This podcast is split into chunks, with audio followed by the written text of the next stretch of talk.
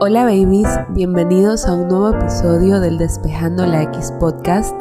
Yo soy Valentina, su host, que es lo mismo que anfitriona. Me estuvieron preguntando en Instagram qué significa su host. Eso significa anfitriona. Yo soy la anfitriona de este programa. Mucho gusto conocerlos. Y hoy tenemos un episodio que es segunda parte del episodio de relaciones saludables y cómo cultivarlas.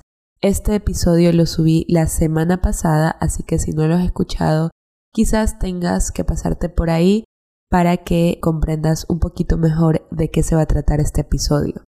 En todo caso, voy a hacerles un pequeño resumen de lo que conversamos en el episodio anterior.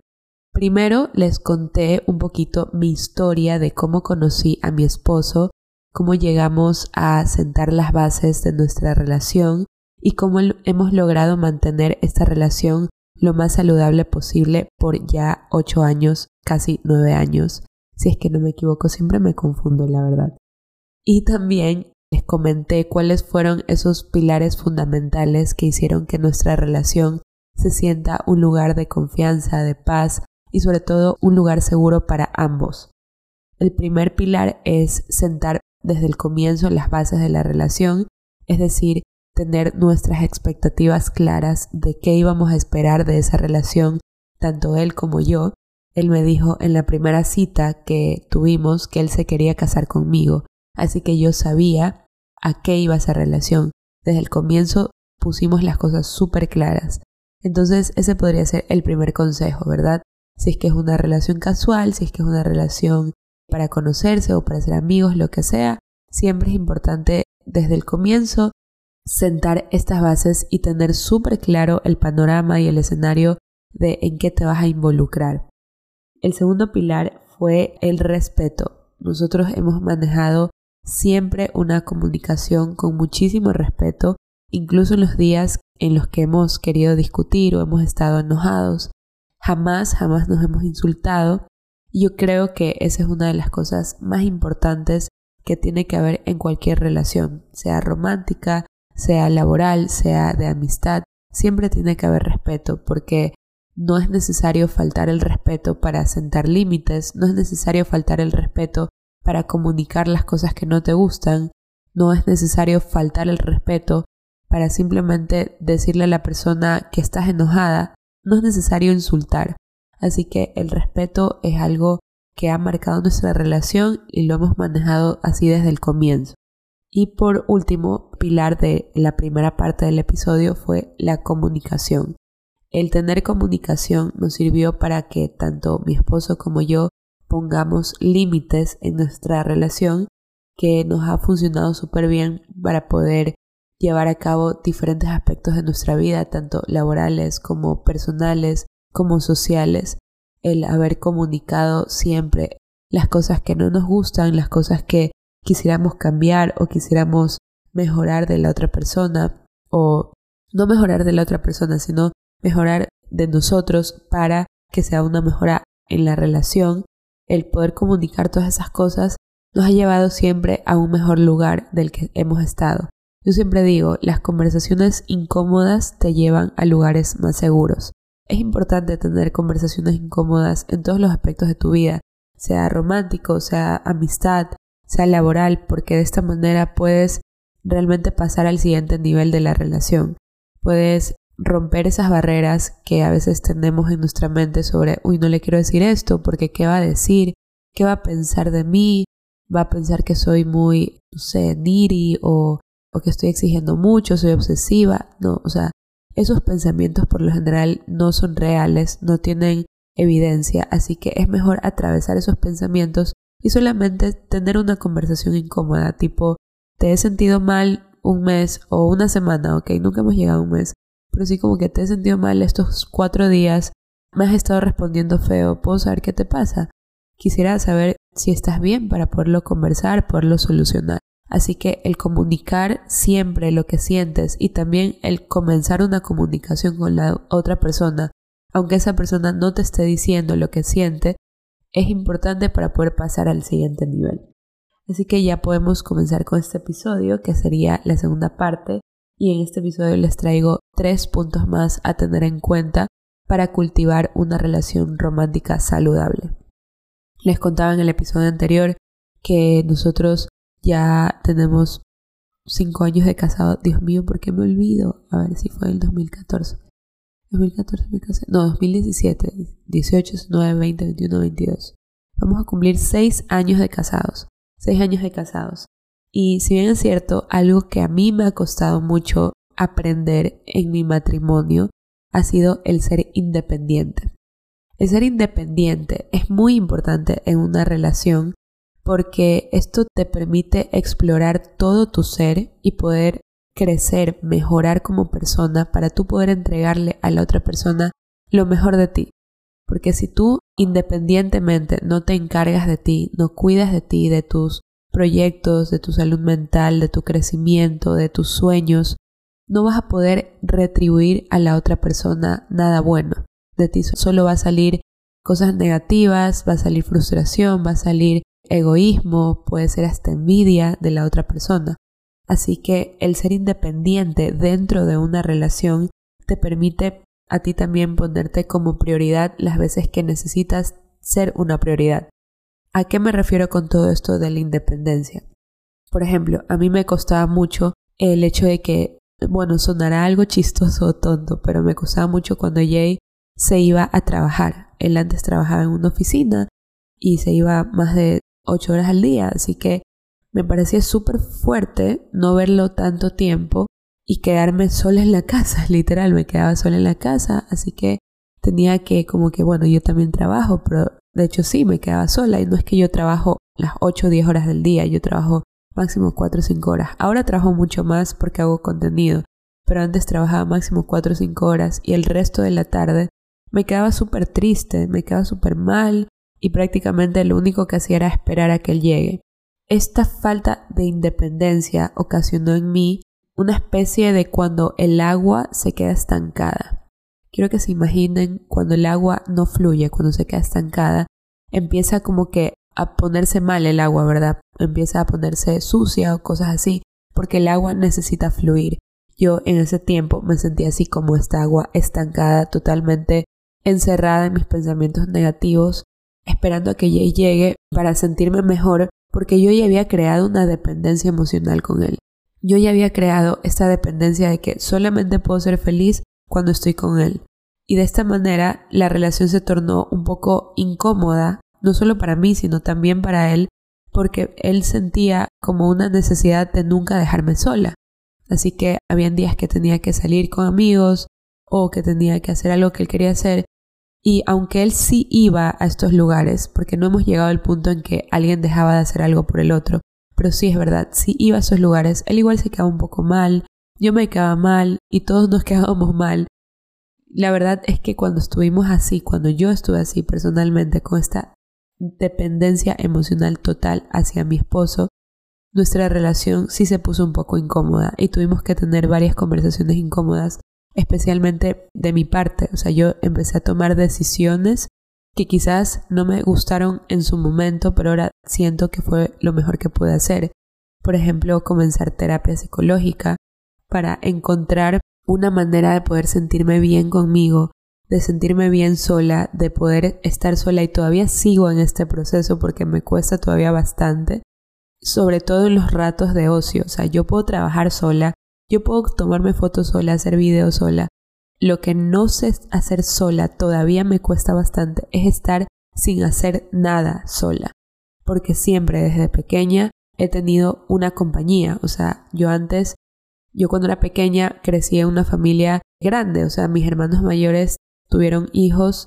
Mis hermanos mayores son bien grandes en comparación conmigo, que yo tenía diez años, ellos ya tenían veinte, veinticinco, treinta. Así que sus hijos, que son mis sobrinos, no eran tan distantes en la edad conmigo. Así que yo crecí en una familia con muchísimos niños y eso hacía que nunca me aburra porque siempre estaba con ellos. Eh, si están escuchando este podcast, babies, los amo. No deberían escucharlo porque no es para su edad, pero si por si acaso los mayores están escuchándolo, los amo.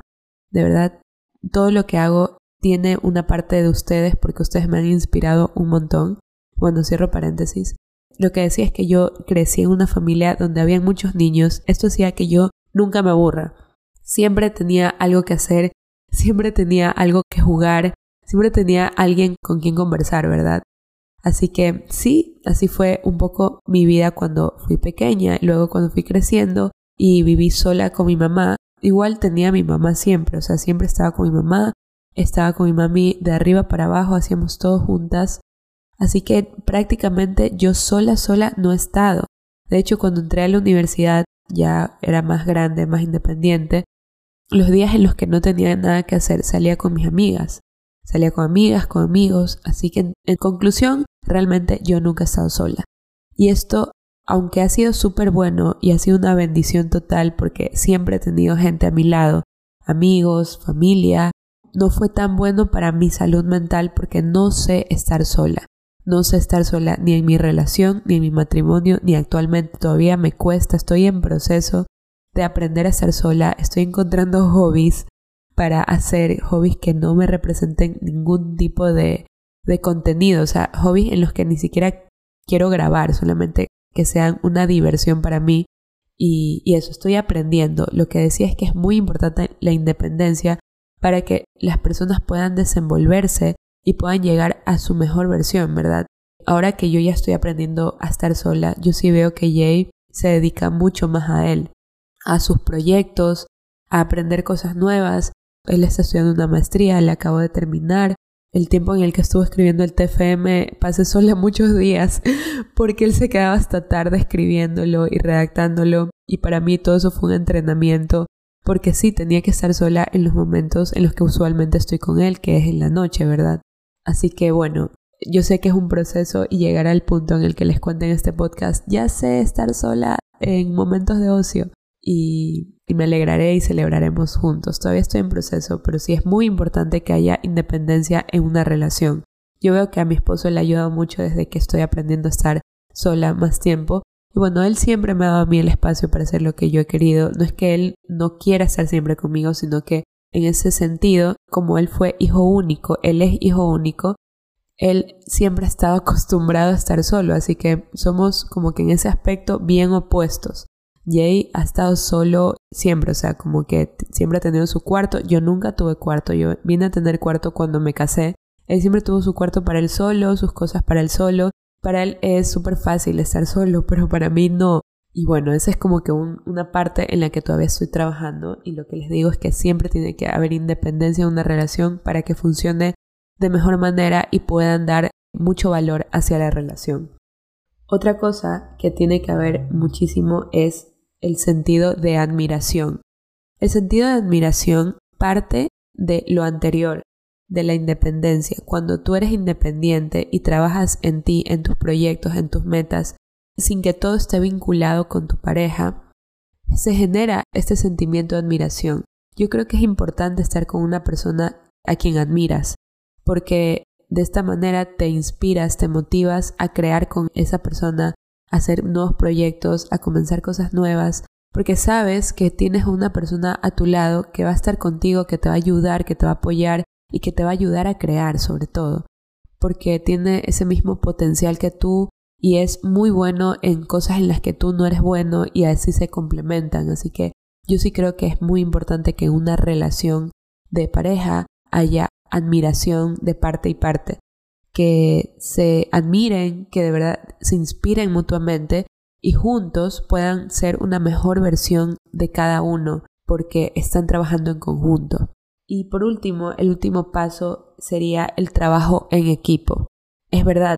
Es importante la independencia, es importante la admiración, pero también es muy importante el trabajo en equipo en una relación. Porque especialmente cuando estás ya en un matrimonio, ¿verdad? Quizás cuando estás en una relación de novios, no estás viviendo juntos, es distinto el sentido del trabajo en equipo, porque ahí sí como que cada quien, es como que no hay un compromiso mutuo, ¿verdad? Pero cuando ya estás en un matrimonio o en una situación en la que convives, ahí sí es importante el trabajo en equipo, de manera que se puedan complementar las actividades diarias, cotidianas. No estoy hablando del trabajo en equipo en proyectos gigantes, qué sé yo, montar una empresa, comprar una casa, comprar un carro. No, me refiero al trabajo en equipo en el día a día, en las situaciones cotidianas de tipo ir a, a comprar la comida, cocinar, lavar la ropa, planchar, mmm, ese tipo de cosas, sacar a pasear al perro. Tiene que haber un trabajo en equipo, porque si no habría un desbalance en la relación y eso sí trae muchísimos, muchísimos problemas. Siento que cuando yo me casé con Jay, nosotros al comienzo no es como que teníamos todo resuelto. No teníamos la vida resuelta, de hecho, en absoluto. Pero esto del trabajo en equipo sí lo teníamos muy presente. Y el haberlo conversado desde el comienzo, como que yo sí le dije a él, mira Jay, yo... A mí no me gusta cocinar. No me gusta cocinar, la verdad. No me gusta hacer muchas cosas en la casa. Pero estoy dispuesta a hacerlo siempre y cuando sea un trabajo en equipo. Siempre y cuando coordinemos qué actividades te gustan hacer a ti, qué actividades... o qué actividades te disgustan menos a ti, qué actividades me disgustan menos a mí, y encontrar un balance para poder funcionar. Cuando nosotros nos casamos estuvimos un tiempo solos, luego mi mami vino a vivir con nosotros, y es verdad, mi mami sí nos ayuda bastante, y luego ya pudimos contratar a una persona que se dedica a la limpieza, pero cuando fue la pandemia nos quedamos absolutamente solos por cuatro meses. Mi mamá se fue a vivir a Estados Unidos en la casa de mi hermana por ese tiempo y obviamente no se podía contratar a nadie de limpieza porque todos estábamos encerrados. Así que fue súper complicado para nosotros reencontrar el balance porque ya teníamos más de dos años, más de tres años casados en el que nuestro balance lo habíamos encontrado como que delegando esas tareas a otras personas, ¿no? A las personas que nos ayudaban en casa, estrictamente a la limpieza, porque mi mami a veces sí nos ayuda con la comida. A mi mami le encanta cocinar y ella lo hace con todo gusto. Además cocina riquísimo. Quienes conocen a mi mami saben que mi mami cocina delicioso y sanito. Y por si acaso lo hace porque ella quiere. Ojo, nadie lo obliga, ella lo hace porque quiere. Entonces, cuando se fue mi mami, se fue la persona esta que nos ayudaba con toda la limpieza de la casa, con la, lavar la ropa, todo lo que corresponde a limpieza de casa, tanto barrer, trapear, lavar la ropa, secar la ropa, ¿Qué más? ¿Qué más se hace en una casa? Limpiar el patio, todo este tipo de cosas. Nos quedamos absolutamente sin nada de ayuda y el trabajo fue el mismo. Gracias a Dios, el trabajo tanto de Jay como el mío fue igual durante la pandemia. Es más, fue un poquito mayor la intensidad de, o sea, como que las solicitudes. Así que teníamos mucho trabajo y lograr encontrar un nuevo balance en las actividades cotidianas fue muy complicado, pero se pudo resolver. Porque habíamos conversado desde el comienzo sobre esto, porque ambos sabíamos que nuestros roles eran compartidos, que no habían roles de género ahí, no es que ay, yo porque soy mujer me encargo de la cocina, o yo porque soy mujer me encargo de la ropa, no, nos dividimos los roles súper bien. Además a Jay le encanta cocinar, a mí me gusta cocinar sanito, así que de lunes a viernes me encargaba yo de cocinar y Jay cocinaba los fines de semana ya platos más gourmet. Luego también él se encargó como que de la limpieza y yo de la ropa y de secar la ropa. Que by the way, durante la pandemia me compré una secadora de ropa. Siento que es el mejor invento que existe. Yo antes no tenía secadora de ropa. La que secaba la ropa era la señora que nos ayudaba con la limpieza, que todavía nos ayuda, ella es la misma señora. Y ella como que colgaba la ropa, no en tendederos. Porque aquí en mi ciudad hace muchísimo calor, así que no habría problema en hacerlo. Pero cuando me tocó hacer a mí eso, durante toda la pandemia, solita, no, no, yo me compré una secadora, creo que fue lo primero que me compré en pandemia. Fue lo mejor que me pasó esa secadora, yo la amo, la amo, de verdad, la adoro. Me tomé fotos con la secadora cuando llegó a mi casa, la abracé, porque estuve prácticamente un mes colgando yo la ropa en el tendedero. ¿Me imaginan a mí? Así, tipo, cuelga y cuelga la ropa. O sea, está bien, hay muchísimas personas que lo hacen. Y admiro a las personas que lo hacen, by the way, no es que estoy desmereciendo esa labor, solo digo que de verdad es súper cansado, es bien cansado, me dolía la espalda de colgar la ropa. Y no solo era la ropa, eran las sábanas, las toallas, etcétera. O sea, era un montón de trabajo como que colgar y ponerle los pinchitos y esto, ¿verdad? Así que bueno, me compré mi secadora y es lo mejor que me pasó. En fin, el trabajo en equipo es muy, muy, muy importante dentro de una relación romántica saludable, porque te va a ayudar a, a compartir, a compartir no solamente los momentos de felicidad, de alegría, no solamente a compartir los logros, sino a compartir esas cosas que a nadie le gusta hacer, pero son importantes para que una casa funcione, son muy importantes. Y ahora, si tú no estás casado ni estás viviendo con alguien, tener un trabajo en equipo dentro de tu relación también significa compartir, por ejemplo, los gastos en los dates. Bueno, esto también va a depender de cada quien, ¿no? Pero para que no se cargue la responsabilidad solamente una persona en la relación de pagar siempre las citas, siempre, siempre, siempre. Yo creo que siempre se puede conversar y llegar a un acuerdo en el que se sienta cómodo para ambos. De eso se trata el trabajo en equipo, siempre conversar y encontrar acuerdos que a ambas personas les siente bien, les parezca perfecto y así puedan llegar a un mejor lugar en su relación. Y bueno, babies, estos serían los pasos, los pilares, yo les diría, de una relación romántica saludable. Creo que con esto vamos a terminar este episodio. Estoy, en este momento estoy dando un curso sobre estilo personal que si han visto mi Instagram quizás lo han revisado. Este curso es por cinco días durante toda esta semana y realmente me siento agotada en este momento. Me siento súper cansada. De hecho, no quería grabar este episodio porque me siento cansada. Siento mi voz súper cansada. Quizás se nota. Estoy un poco con alergia. Yo ya no sé si es alergia o gripe o qué es. El punto es que me siento cansada y no quería hacer este episodio, pero no les quería quedar mal con la fecha.